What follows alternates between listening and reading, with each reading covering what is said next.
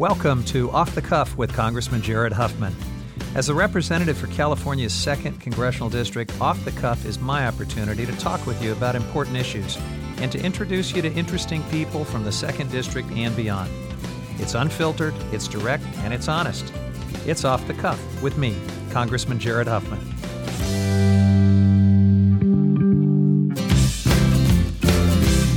Welcome back to Off the Cuff. I'm Congressman Jared Huffman, and if you care about animals and animal welfare, you are going to love my special guest on this episode because it is the president and CEO of the Humane Society of the United States, Wayne Pacelle. Wayne is widely recognized as the leader uh, of the most effective organization that works on these issues. It has grown under his tenure, passed 1,100 state animal protection laws, more than 25 federal statutes. From fighting animal cruelty laws, factory farming, puppy mills, horse protection, it's just remarkable the scope and breadth of the work that uh, HSUS has done under Wayne's leadership. And when he hasn't been uh, leading that terrific organization and being recognized as one of the executives of the year in the nonprofit space, he managed to write two New York Times best-selling books. So he's a superstar. He's a friend that I've been working with for a long time. Welcome, Wayne Pacelle, to Off the Cuff. Thank you, Congressman. Great to be with you. And uh, gosh, it would I'd be remiss if I didn't say that you've been an incredible leader on these issues, both as a California Assembly member and now in the U.S. House. We've gotten some great things done against shark finning and all sorts of things. We have. It, it just seems like yesterday that we were starting work together on an interesting egg safety bill in California. Take me back in time. This was really, you know, in my career, I've been active for more than 25 years. This is one of the most high impact bills uh, of all that, that you led in the California legislature. We passed. With a Republican, right? Yes, Tom Berry. That, that's right, from the Central Valley of California. So we worked on a ballot measure that you supported, Proposition 2, to stop the extreme confinement of veal calves, breeding sows, and laying hens in small cages and crates. I mean, cages and crates so small that the animals were effectively immobilized for their entire lives.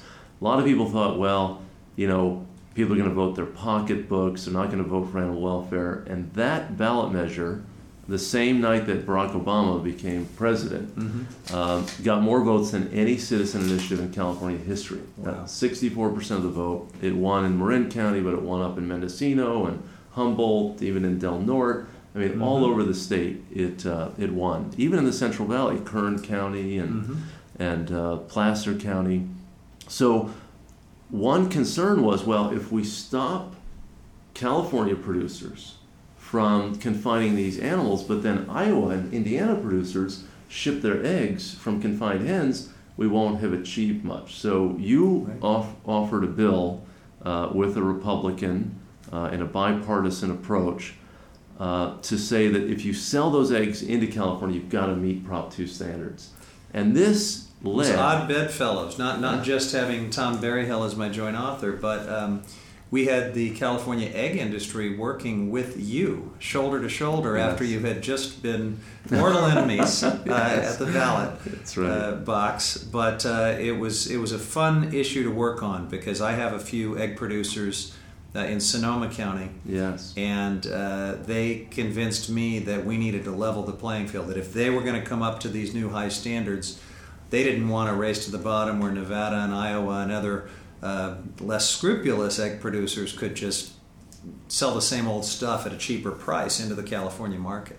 And that was so significant. I mean, it was beyond anything we could realize because what it did – it really set the stage for us to work with Walmart and McDonald's and Cracker Barrel and IHOP and every big name brand you can think of. They've all in the last 24 months committed to us that they're going to go completely cage free for their egg supply. So California once again driving a national, it, yeah, maybe and, even a global standard. And it was that policy that you authored that was the key. I mean, Prop 2 showed that people don't want that cruelty, but it was the prohibition on importing those eggs that were unsafe because the animals were so confined that you know they're they're shoulder to shoulder, they're stressed, there there's so much manure in that system. Giving and you've got some good data suggesting that you get a healthier product when the animals are kept under better, more humane conditions. It's one of the things that I've said all along. When you're good to animals, there are better outcomes throughout the whole of society. You know, when you stop animal cruelty, you often stop people who have violent instincts from,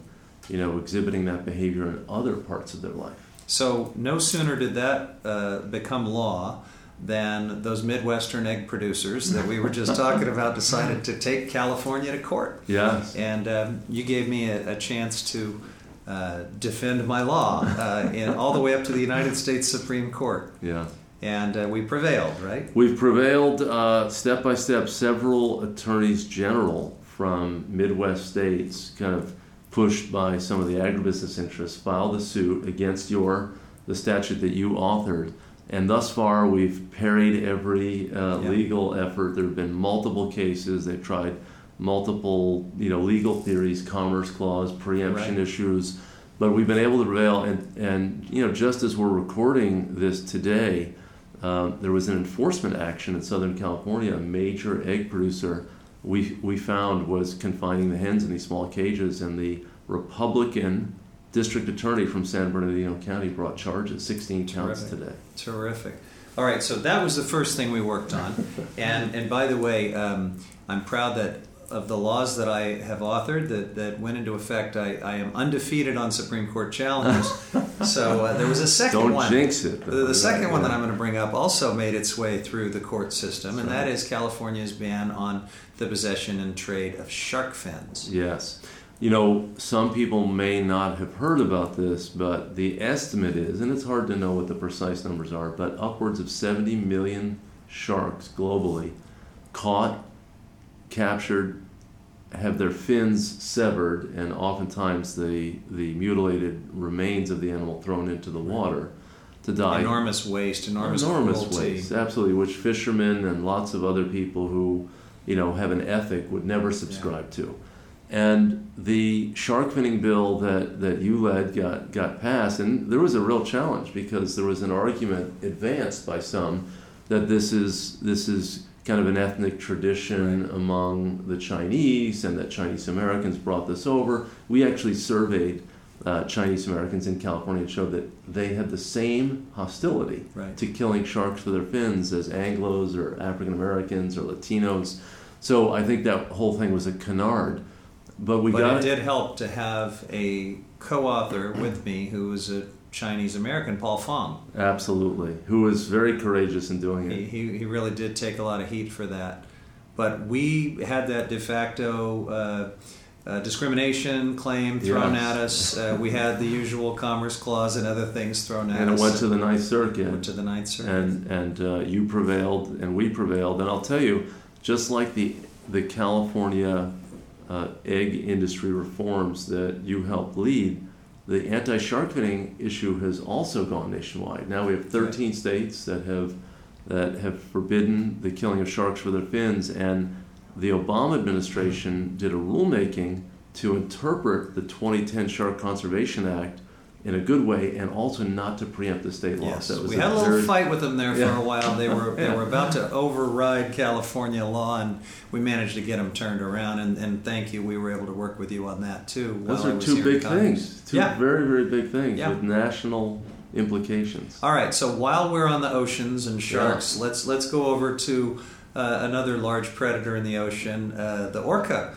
the killer whale uh, we came together to work on something here in Washington that was part of uh, a national effort that you led that has made an enormous difference on captivity for orca whales. Well, a lot, a lot of people know the brand SeaWorld, of course, and after the documentary Blackfish, which was really a cultural phenomenon that so many people saw the backstory of what happens at SeaWorld, you and and uh, Congressman Adam Schiff from Southern California introduced legislation to stop breeding of orcas in captivity because these are long lived animals. In fact, there was just one animal who's in the Puget Sound area who her name was Granny.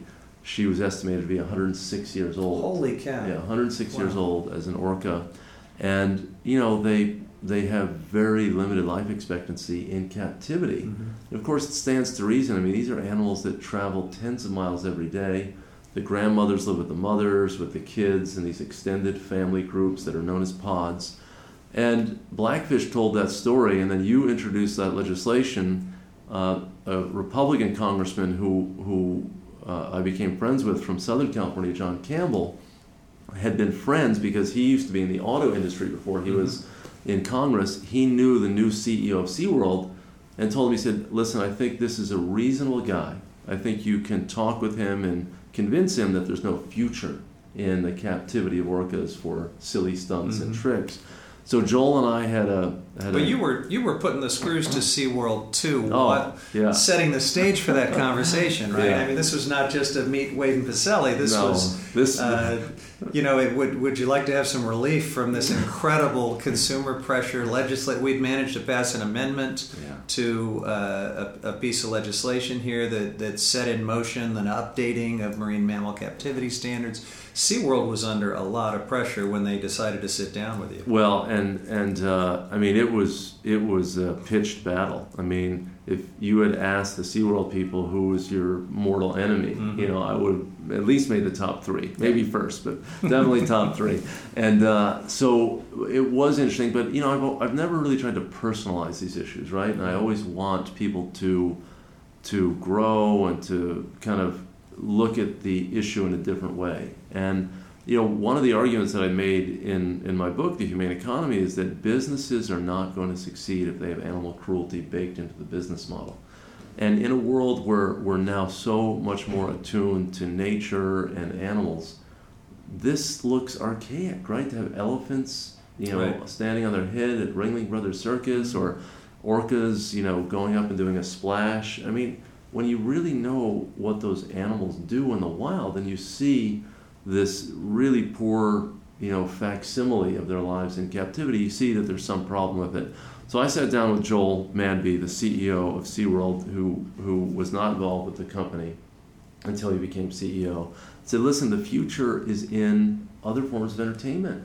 The future is also becoming an advocate for the marine world, which has so many threats that you know you articulated when you were a state assemblyman and now also as a congressman, having a major coastal district. You know, you see the interaction between the sea and the land and the importance of it to the economy as well as to our ecology and the property values and everything you can think of. So we negotiated this agreement to phase to, to basically end the breeding of orcas, to have all of these other uh, new animal welfare standards at the company, and I must say that they were And super. put some money into conservation and other things. I mean, you've got a heck of a deal from SeaWorld. Yeah, they agreed to put fifty million dollars into that. They agreed to join us in a national anti-shark finning campaign to oppose commercial whaling by the Japanese, to fight the Canadian seal hunt, which is the largest marine mammal slaughter in the world.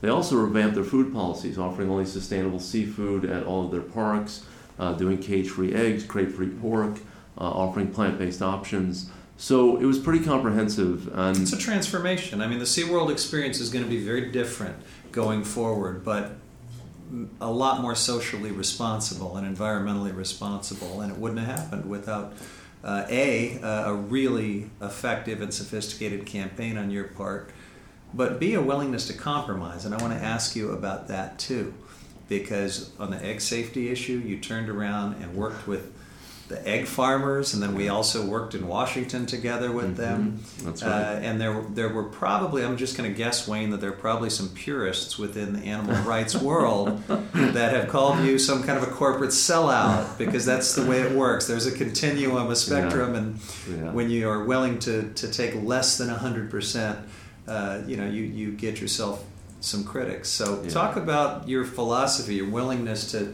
take a lot, but maybe not everything Yeah. in some of these deals. Well, you know, I'm a true believer in the cause. I mean, I started, and I think this is this gives me maybe a little bit of credibility in talking to folks within our community.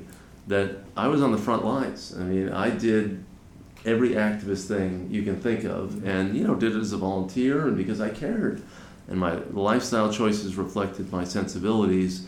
But you know, the, the, the issue is not our personal purity. The issue is being effective and having outcomes that are important and game changing and durable. And the point is not just to talk to people who already agree with you. The point is to talk to people who don't agree with you. And if you can get them to change, that's the point of the exercise. So SeaWorld was a target by us. No group was tougher on SeaWorld than we were. But when they say they're going to agree to some of the core reforms that we had called for, you want to embrace that because that is the model of change that we want to see broadly applied in our society. And the egg farmers, I mean, no one took them on like we did. I mean, eh, egg farming is a big industry in California with 20 million laying hens, number five in the country. We spent millions of dollars, they spent millions of dollars. We were fortunate enough to prevail on the vote. But when it's done, it's done. And if we can now work with them to nationalize that policy, it's exactly what we want to do. I'm just going to say the one thing that, that no one can really second guess or, or dispute is the incredible impact and the difference that you have made. So uh, I think it's just remarkable. And I want to now think about the difference that we need to make going forward because uh, we've got a new political reality with the advent of Donald Trump. He's starting to fill out his key government positions.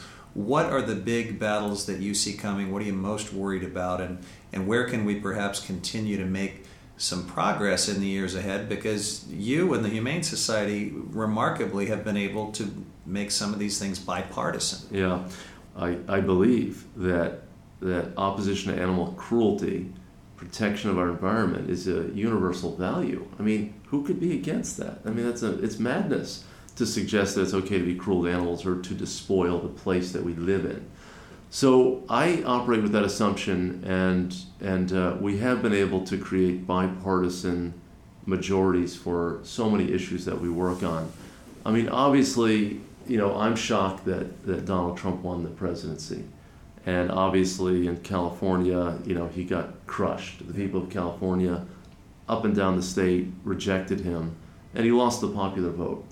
Uh, but he did win, and and uh, he's now working with some Republicans in Congress to really advance a pretty extreme agenda, and we want to stand in the way of that. Uh, there are a number of rules on animal welfare that we're deeply concerned about. Uh, one rule that the Obama administration, its USDA, uh, promulgated and finalized deals with upgrading animal welfare standards for animal products labeled as organic. Mm-hmm. So if you buy beef or pork or or chicken, you should have some assurance that it's not just free of pesticides and hormones, but that the animal actually had a decent life mm-hmm. and had some access to the outdoors and wasn't confined in a cage or wasn't mutilated in some terrible way. So that's all the organic standard does. The polling shows that people want it, they broadly support it. But there may be an effort by conventional agriculture to overturn mm-hmm. that because, I don't know, because they don't like it because it's not what they do. They fought the rule. They fought the rule. Yeah. And, you know, this is a value added opportunity for farmers. Right. The people producing these these cows and pigs and chickens and, and other animals for slaughter are farmers. And this is a way that they can, through using their animal husbandry skills and their good farming practices, do something that's better for animals and good for the health of the consumer. So I'm amazed anyone would attack it, but we're bracing for that. Also, uh, Representative Don Young is likely to offer an amendment to allow some of the most ruthless hunting practices on national wildlife refuges in Alaska aerial gunning of wolves, trapping of grizzly bears with steel jaw leghold traps, denning of bears and wolves. So, going into their dens where the juveniles are living and clubbing them or gassing them to kill them. I mean, that should happen nowhere. Least of all in national wildlife refuges. You know, Teddy this has been Don's uh, agenda for some time. I served with him on the Natural Resources Committee, and he's always advancing amendments and yeah. bills that would hand over these wildlife management decisions to the state of Alaska. These are the folks who, not that long ago, just a few decades ago, were paying a bounty for people that killed bald eagles yeah. because they thought it was competing with their salmon fisheries. So uh, lots of reasons for concern there. No, and you know I, I think that it's it's it's wrong headed. I mean he's obviously a successful politician. He's been around for a long time since 1972, but the world is changing, right? And the people who go to Alaska go to Alaska because of the beauty of Alaska, just like you're beautiful second congressional district in, in California, it's a tourist mecca because you can see incredible natural ecosystems and the animals that inhabit them. People go to Denali and they go to Gates of the Arctic and they go to these beautiful places in Alaska to see the animals. And he wants to enable killing of them at the very places that are allure for tens of thousands of tourists. I mean, it doesn't make economic sense. And I ultimately believe in rationality. I ultimately believe that good ideas will prevail. But, you know, it takes all of us in society to carry these arguments forward. Citizen advocates, you know, just plain citizens who are good people in their community, and then elected officials like you, the leaders who really articulate a vision for where we want to go in society. And I think that, you know, over the last eight years, we got a lot of great stuff done. Any opportunities for progress, uh, even in this difficult political climate? Oh, definitely, yes. I mean, we'll we'll pass a number of good animal welfare bills. I, I think, especially because some of the Republicans will be worried about being cast as extreme, and they may try to compensate by doing a few uh, sensible things in the realm of animal welfare mm-hmm. and some other spaces. But and what about the Donald? Can we expect him to sign these bills? That's have a good you, question. Have you managed to bring Ivanka or Melania into your? Uh... We've got a number of major supporters that are tied in with him, but you know the guy's a wild card, so yeah. we'll see. Uh, but you know, if ultimately he wants to serve the values of the country, he's got to get aligned on these issues. You know, it's it's just extremism to take a position at odds with being good to animals and being good to our planet. Okay, I have one more question for you, Wayne. Um, a lot of my staff, a lot of my uh, friends and constituents uh, are constantly commenting on the pictures that you post with animals, with cats and dogs. it's it's like people are very excited about this. Tell us about these pictures. Well, you know, animals make our world more rich and and and fun, and people love to see animals. You know, when I was a kid, I had all of our encyclopedias dog-eared to all the animal entries. I got National Geographic magazine, and I, you know, I knew that animals were different, but they're different in good ways, right? They have beautiful fur, beautiful eyes, and they're athletic and I just think that you know it's too boring to take just a picture of me. You gotta have a dog or a cat. You know, otherwise no one's gonna look at it. Got a favorite animal? You mean of all the animals in the world? The, the whole kingdom. You know, I, I I must be ecumenical as president of the Humane Society of the United States, but I tell you, I really do admire wolves a great deal. They're they're pretty remarkable, and I'm really upset about the efforts in Congress to try to delist them. To delist them. to cherry pick species from the endangered species yeah. list because they happen to conflict with you know some special interest groups' wishes. That's not the way things should work. Yeah, well, we'll be fighting that fight together. Wayne Pacelle, thank you for joining me on the podcast. Thank you so much. Great to see you. All right.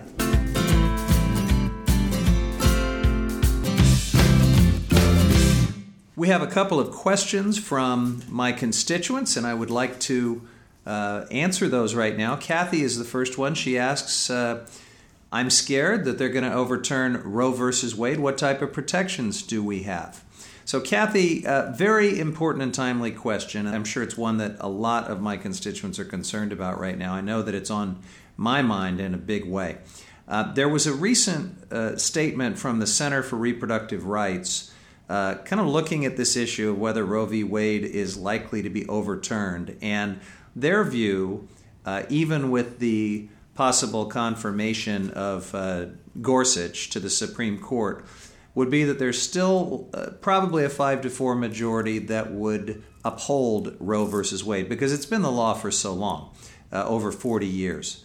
Uh, the real concern is what happens if another one of the liberal or moderate justices retires in the next couple years and President Trump has a chance to add uh, one more justice. So if Anthony Kennedy steps down, that would be a real problem. That would tip the balance of the Supreme Court. So uh, we're just going to have to keep an eye on that. Uh, the Senate confirmation process would be is already enormously important for Gorsuch. It would even be more so for that next possible opening. What's probably more likely in the short term is that Congress continues to try to legislate around this issue and with President Trump now in the Oval Office, uh, if they can actually advance uh, some bills on this subject, they're likely to get it signed into law. So we may see them doing things that defund Planned Parenthood, getting at access to women's uh, reproductive health care.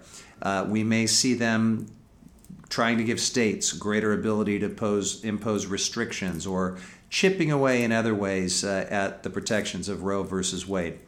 I think it's very important that the women of America are paying attention, and that's why I was so delighted to see the Women's March a couple of weeks ago and to see some sustained energy and activism around that. I want you to know that your congressman is going to fight these efforts tooth and nail. And I'm looking forward to working with women's groups and an awful lot of rank and file people who are not interested in going backward on this issue. All right, the next question is from Michaela, and she's asking if I will be holding any town hall type meetings in the near future. Thanks, Michaela. Um, the answer is yes. I'm going to be holding as many of these as I possibly can. The ones that we've held so far uh, in 2017 have been hugely successful. In fact, we're we're going to need to find some bigger venues because there is so much pent up interest um, in being more active citizens out there. I'm really pleased to see that, and I want to provide those opportunities for people to engage. The real challenge for me is that the House Republicans have set the most aggressive schedule here in Washington that I have seen uh, in my four years in Congress. They've got us here almost every week, almost every day. And that means uh, it'll be difficult, but we're going to still find ways to do town halls. I'll be in Trinity County uh, in a couple of weeks, and we are working on a public event of some kind there, possibly uh, surrounding health care and the Affordable Care Act issues.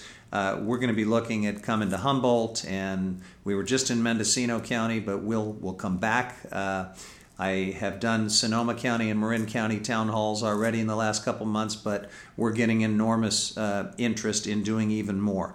So, the best thing I can tell you is to subscribe to my newsletter. Uh, if you'll visit uh, huffman.house.gov, that's my website, and you can check out also my official Facebook page, which is facebook.com forward slash Rep Huffman. We'll be posting all of our public events and forums in those two locations, and we hope to see you at an upcoming event. Thanks for writing in.